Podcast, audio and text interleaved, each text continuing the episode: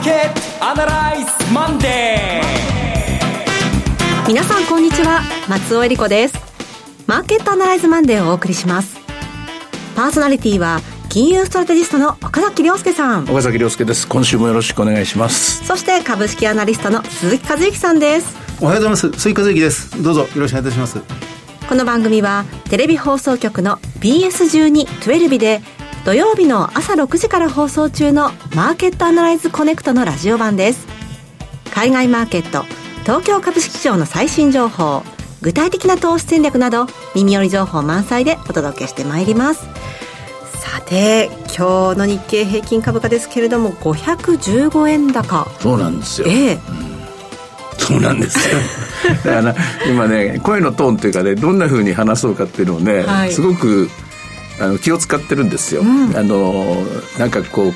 興奮冷めやらぬ様子で喋ってもいけないし、はい、かといってしらっとですねしらけた感じで喋、えー、ってもいけないしというのは今日の高値トライっていうのはすごく意味のあることだし、えー、なおかつ単価が出たでしょ、はい、ね、単価みんな世界中で日本中で読んでる最中なんですよでこれいいんですよこの単価。そうですね。この単価は火の打ちどころがない。まあまああらあの重箱の隅つつけいくらでも出てくるので多分そういう買い方をする人もいるでしょうけど一応売りの単価ではないですね。そのあたりのところを踏まえて後ほど。はい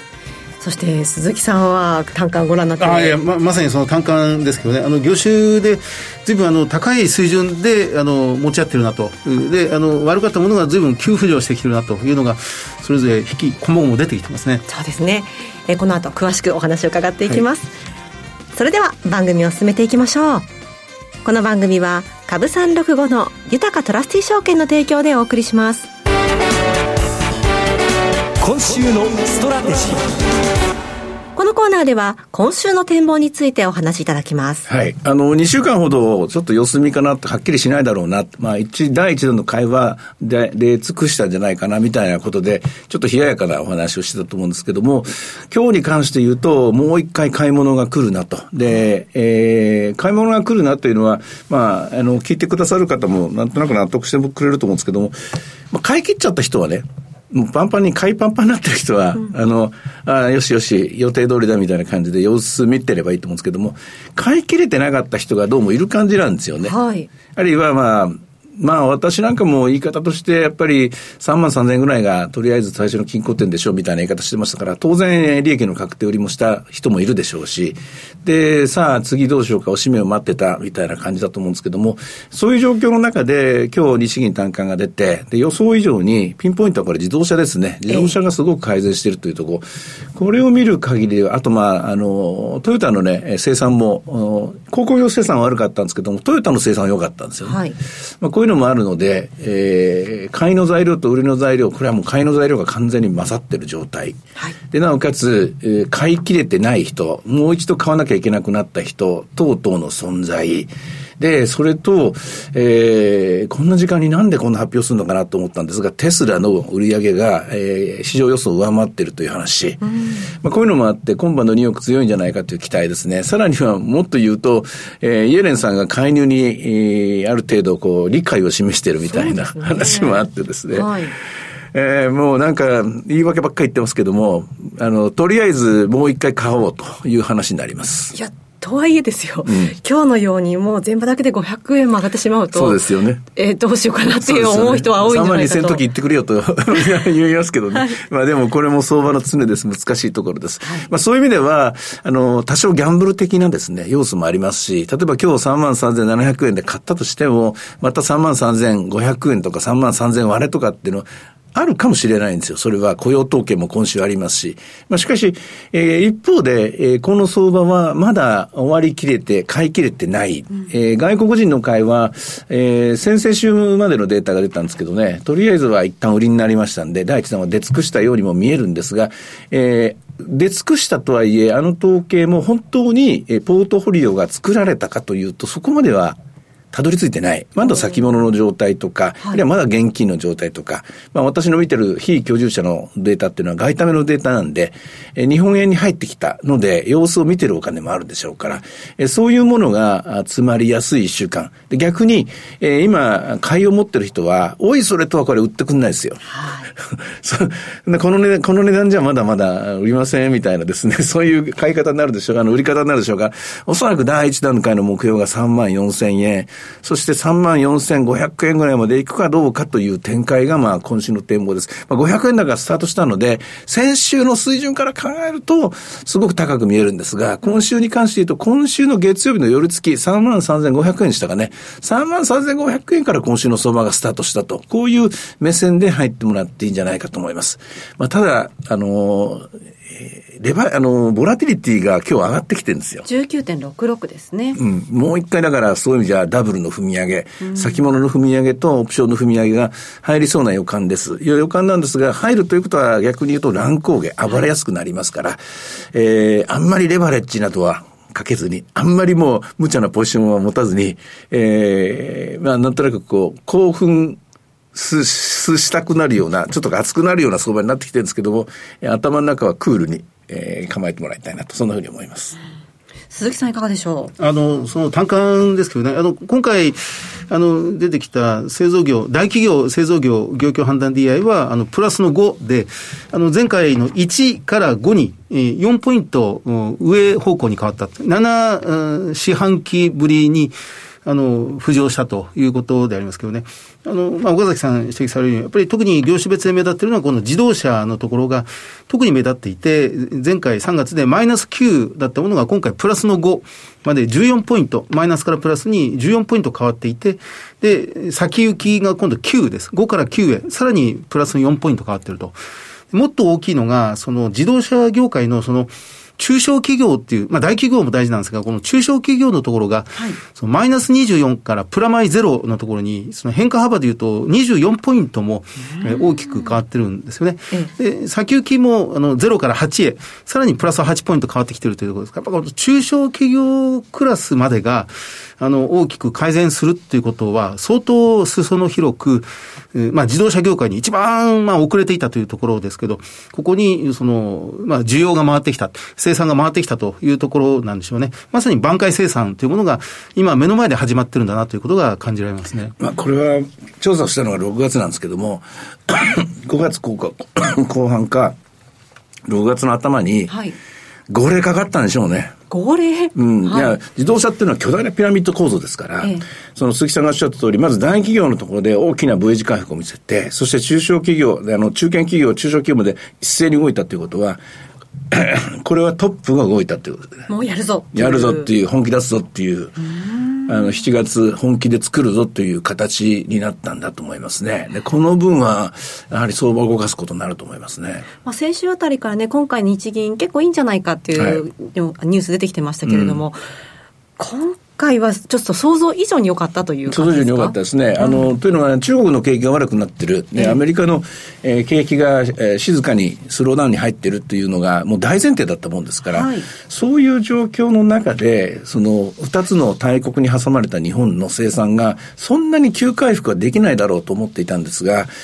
まあ、ちょっとこれ、あの、うがった見方なんですが、それよりも、ここまで積み上がった、えー、出荷ですよね。はい、注文がずっと溜まってるわけですよね。もうそれこそ、1年遅れ、納納期まで1年、2年遅れるっていうのは、これは、物を作ってる人たちなら誰でも経験あると思うんですけども、本当に歯がゆい、じくちたるものがあると思うんですよ。注文は来てる、お客さんが待ってる。で、うちの製品愛してくれてると。で、あの、ちゃんとした正規の値段で買ってくれてる。むしろ高い値段で買ってくれる。だのに、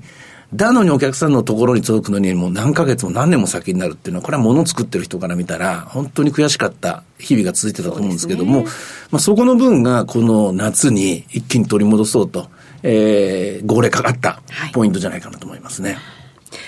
えー、そして一方で、アメリカの方なんですけれども、うん、今週いかがでしょうか？あの、また高値を取ってきましたね。あの、アップルが3兆ドルっていうのは、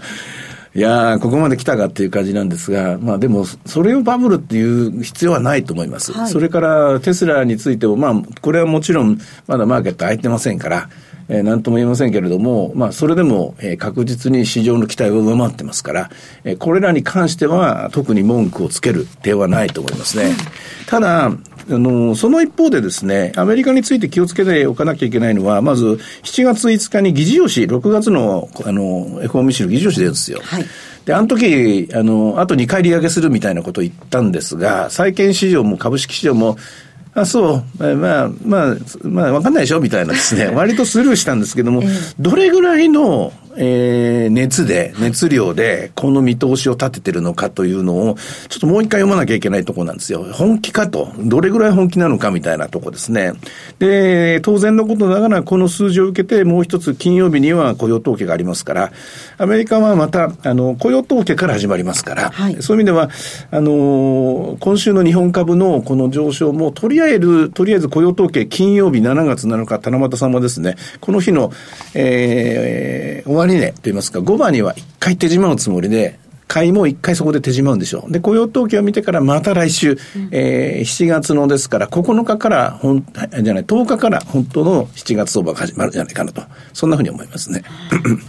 もう一度話を日本株に戻しますが、はいはい、日本株はそうなりますと、今週はどの辺のレンジを見ておいたらいいんでしょうか？とりあえず3万4千円がまず第一目標。3万5千円まで一気にいっちゃうと、これは少し、えー、クライマックスっぽいような、すごい、えー、ボラティリティの上昇になるんで、ちょっと危険なサインになるかと思うんですが、えー、ただ面白いのはですね、これ、えー、外国人投資家の買いが始まって3ヶ月が続いたんですね。うん、で、その3ヶ月の間の、これ、アナライズもお話したと思うんですけども、基本大型株を買ってきた。という話なんですけども、しかし、大型株でも買われたセクターと買われてないセクターもあるんですね。そうですね。で、えー、例えば PBR が買われてるっていうとそうでもないんですよね。うん、PBR が低いのが買われてるわけでもなくて、やっぱり成長感も買われてるんですよ。だから、その、これだっていうですね、あの、一つくくりになるような単純明快な外国人買いではないんですよ。で、えー、もっと面白いのは、あの後、あの、動画の撮影の後、私も土日の間、いろんな角度から調べてみたんですが、こういうデータ作ったんです。はい、あの、今、プライムの市場って1800名ぐらいぐらいなんですけどもね、買われたトップ250と、売られた250っていうのを取ってみたんですよ。はい。で、まあ、小型が多いんです、両方ともね。小型の中でもすごく買われたもの、小型の中でもすごく売られちゃったもの、この上昇トレンドで売られたものもいっぱいあるわけですよ。で、そこに PBR の特徴があるかと、別に関係ないんですよ。あ、PBR あまり関係ない ?PBR もあんま関係ないですよ。むしろ、買われた250も、売られた250も、高 PER、高 PBR なんですよ。はあ。だからどちらも成長株カテゴリーの中ですんごい濃淡が出たんですよ。それは何が違ったんでしょう成長株の中で選ばれたものと見捨てられたものって言ったらちょっと失礼だけど選ばれなかったものがものすごい出たんですよ今回。ここがポイントなんですよ。えー、つまり、割安株はそんなにもうバチッとですね、バリバリュー株の中でいいもの悪いものが選別されたんじゃなくないんですよ。成長株の中での強烈な選別が行われたのがこの3ヶ月なんですよ。いやその何が違って分かれたのかってところが、ね、これはその250個ずつ見てみましたけども、うん、顔色、顔ぶれは全然違います。あそうです精密の中でも買われたもの、売られたものもありますし、もっと言うと、まあ、バリュー株に入りますけども、銀行株の中でも買われた銀行と売られた銀行があります。医薬品も買われた医薬品と売られた医薬品があります。全部変わります。あの、全般的に買われたといえば商社が割と買われやすかったっていうのはあるんですけれども、はい、しかし、えー、いろいろ調べてみると、今回の大きな、えー、パフォーマンスの差は、成長株の中での二極化だったんですね。と私は判断しました。いや、その詳細なデータね、あの、マーケットアナライズのテレビの方でも ね。も うもう今ので十分でしょう。まあ、今週の金曜日はもう新しいまたデータが出てきますよ。まあ、あの、もっと詳しいところは鈴木さんが、あの、この銘柄はあの銘柄ってくれるかもしれませんけど、まあ、そういう分析じゃないかと思いますけど、ね、はい。えー、では今日の株三六五の動きを見てみましょう。はい。えー、今日は、えっ、ー、と、寄り付きからまあ、買い注文が割と集まっていて、まあ、静かに上がってる感じですね。寄り付きは446円。その後、えー、安値430円を瞬間的につけるんですが、その後はじりじりと高く、続く、高くなって、ただ735円という、えー、ここまでのザラバ高値と面合わせのところで一回止まってます。現在は33,642円ですね。あともう一つ気になるあの、テスラが属しているナスダックですけども、はい、えー、株365のナスダック100の方は15,187ポイント、うん、えー、17ポイントの上昇、えー、これで今取引が続いています。はい。えさて、いろいろ展望していただきました。BS12-12 で土曜日の朝6時から放送しています。マーケットアナライズコネクトもぜひご覧ください。また、Facebook でも随時分析レポートします。以上、今週のストラテジーでした。ではここでお知らせです。株365の豊かトラスティー証券から岡崎良介さんがご登壇される YouTube から飛び出しての無料の少人数制セミナーをご案内します。まずは8月5日土曜日、宇都宮で開催。岡崎良介の投資戦略セミナー in 宇都宮です。12時半会場、午後1時開演です。講師は、この番組でおなじみ岡崎良介さん。進行は大橋弘子さんです。クリック株365を活用した投資戦略や、岡崎さんの今後のマーケット徹底分析2023年の投資戦略。Q&A も合わせておよそ2時間半たっぷりとわかりやすく解説します。また、今回セミナーの終了後にはコーヒーを飲みながら楽屋でザキオカヒロコと直接お話できる特別企画、楽屋アフタートークを予定しています。はい、ザキオカヒロコ、お馴染みになってきましたね。あの、まあ、多分気緩んでるので、ばっかな話ばっかりするんじゃないかと思うんですが、ただですね、ちょっとセミナーにもうすでに申し込まれて、抽選当たった人に言っておくとですね、えー、っと、今、メニューが頭の中にてんこ盛りなんですよ。はい。で、普通、まあ大体これとこれ、まあ4つか5つぐらいにまとめないと時間オーバーしちゃうんですが、それと資料も作んなきゃいけないんですが、まだ資料としてこう作れない、つまりきっとこんな感じじゃないかなみたいな、ちょっとこう空想めいたものがすごく今増えてるんですよ。で、それをどうやって皆さんに伝えようかなというので、今、この日曜日なんかも困ったなと、絵には書けるんですよ。絵コンテは書けるんだけども、実際のデータがまだ来てないので、グラフにならないんですよ。はい、だから、デザインというかアニメーションみたいになっちゃうんですよ。あの、今の、今の私の中にある話っていうのはね。まあでも、えー、っと、楽屋トークもありますので、で、それと、いつも私の話を聞いてくださってる方なら、分かってもらえるかなという、そういう期待も込めて、思い切って、えー頭の中にあるものを時間の許す限り皆さんにお伝えしていこうかなと思います。はい。こちら入場は無料です。定員は50名です。応募多数の場合は抽選となります。なお、今回のセミナー受講も、これまで豊かトラスティ証券のセミナーに参加されたことがない方を優先させていただき、北関東の皆様も優先的にご案内いたします。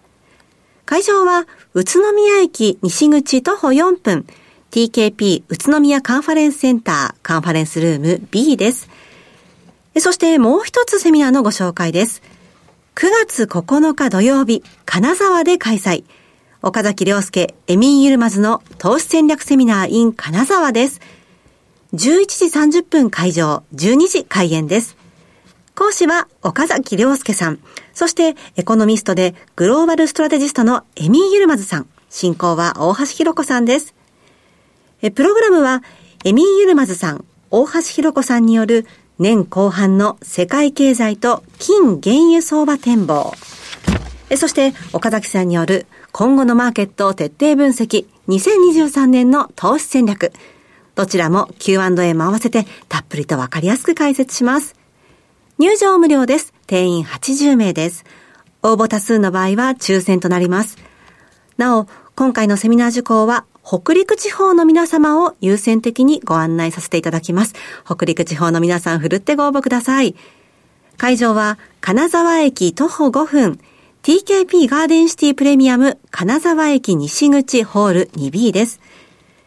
宇都宮金沢セミナーともお申し込みお問い合わせは、豊かトラスティ証券お客様サポートデスク、フリーコール0120-365-281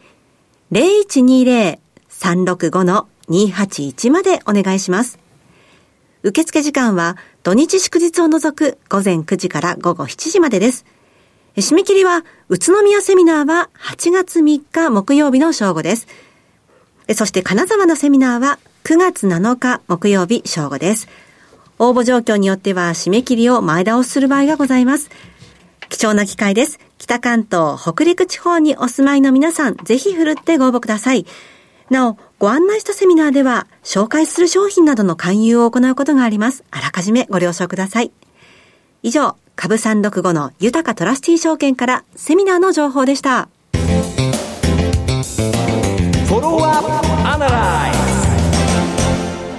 それでは、鈴木さんの注目企業のお時間です。お願いします。はい、あの、今日ご紹介するのは、えー地方銀行です。地銀株の一つで、山口フィナンシャルグループというところです。えーっと、銘柄コード8418のお山口フィナンシャルグループです。あの、ご存知の方も多いと思いますが、これあの、山口県を地盤とする山口銀行と、あの、三つの銀行が、えーまあ、連合してまして、その山口銀行、それから広島のもみじ銀行、そして、あの、北九州、海を渡った反対側の九州の北九州銀行と、この三つが合体して山口フィナンシャルグループというのを作ってます。8418ですね。で、えっと、もちろん一番中核になっているのはこの山口銀行で、店舗数で言うと、山口銀行が126家店ぐらい持ってます。で、えーもみじ銀行が広島を中心に104店舗。はいで、えー北九州銀行が37店舗集まっているという状況ですね。あの、今、その、まあ先ほど岡崎さんのお話がありましたように、3月から外国人投資家が、まあ、12週間連続で買い越してきて、銘柄間の格差が随分ついたっていうのが、まあ、今のマーケットの現状なんですが、その銀行株もそうなんですね。メガバンクは、あの、地銀もメガバンクも一緒になって3月の頭まで、ダーっていっぺんに買われてきた。えーっと、まあ、それが3月10日のシリコンバレーバンクの経営破綻で、アメリカで金利が、まあ、急上昇するという動きがあったりなんかして、まあ、信用リスクが高まった結果、銀行株が一斉に売られて、で、今、戻ってきてる銀行と、戻っていない銀行が真っ二つに分かれてしまった。3月と今は、全然依頼が違うんですけどね。で、戻ってきた銀行の、まあ、う後ろの方に走ってるのはこの山口フィナンシャルグループです。はいまあ一番上がってるのはこのね、まあ、九州の銀行はすごいです。九州フィナンシャルグループとか、西日本フィナンシャルホールディングスとか、福岡フィナンシャルグループは、やっぱり九州が今一番ホットな、えーまあ、日本中のお金が集まってる、企業誘致が集まってるということですから、あそこは元気です。で、その九州にちょっぴりかかってるのがこの北九州支店を持っている、えー山口フィナンシャルグループで、あとは、えーこのエリアが、えー瀬戸内海一体として、えー経済発展に遂げていくという状況ですね。であの、業績が随分急回復してきてるんですが、あの、まあ、いくつかお伝えしたい点は銀行の決算難しいんですが、PBR が0.35倍です。ただ、銀行に PBR を素直に当てはめてもいけないなとは思うんですけど、ねはいあの、で、配当利回りが4.4%。これ、配当金をたくさん支払おうという会社側の意向もありまして、配当成功40%ぐらいをキープしてます。で、えっと、これが時価総額が2500億円ぐらいですね。少し大きめです。で、あの、債券の含み損が現在360億円ぐらい。えー投資信託の含み損益が235億円ぐらい。アメリカの金利上昇、日本の金利上昇でちょっとこのあたりが厳しいんですが、株式の含み益が、えー前3月末で460億円。あの時日経平均2万8000円、3万円手前でしたので、それが今3万3000円まで来てますから、株式含み益はもっと今よりも増えてるんじゃないかなというふうに思います。まあ、地方銀行、地方経済の活性化。に合わせて、えーまあ、この山口フィナンシャルグループを中心として、今、少しずつ回復途上にある地銀株をうん少し注目してみたいなというふうに思って今日は取り上げてみました。これ買われた組選ばれたグループに入ります、で選ばれた銀行の中で選ばれたグループの一つの特徴は、はい。なんちゃらファイナンシャルグループなんちゃらホールディングなんとら銀行っていうのは買われてないですなるほど。いや、ちょっとそのあたりの研究してみたいな。意味があることだと思いますよ それはそれは意味があるそのなんとか FG に変えていくってことはええ生まれ変わろうとしてることですからなるほど。はい。えさて、マーケットアナライズマンデーはそろそろお別れの時間です。ここまでのお話は岡崎亮介と鈴木和之と、松尾恵理子でお送りしました。それでは今日はこの辺で失礼いたします。さようなら。この番組は株365の豊かトラスティ証券の提供でお送りしました。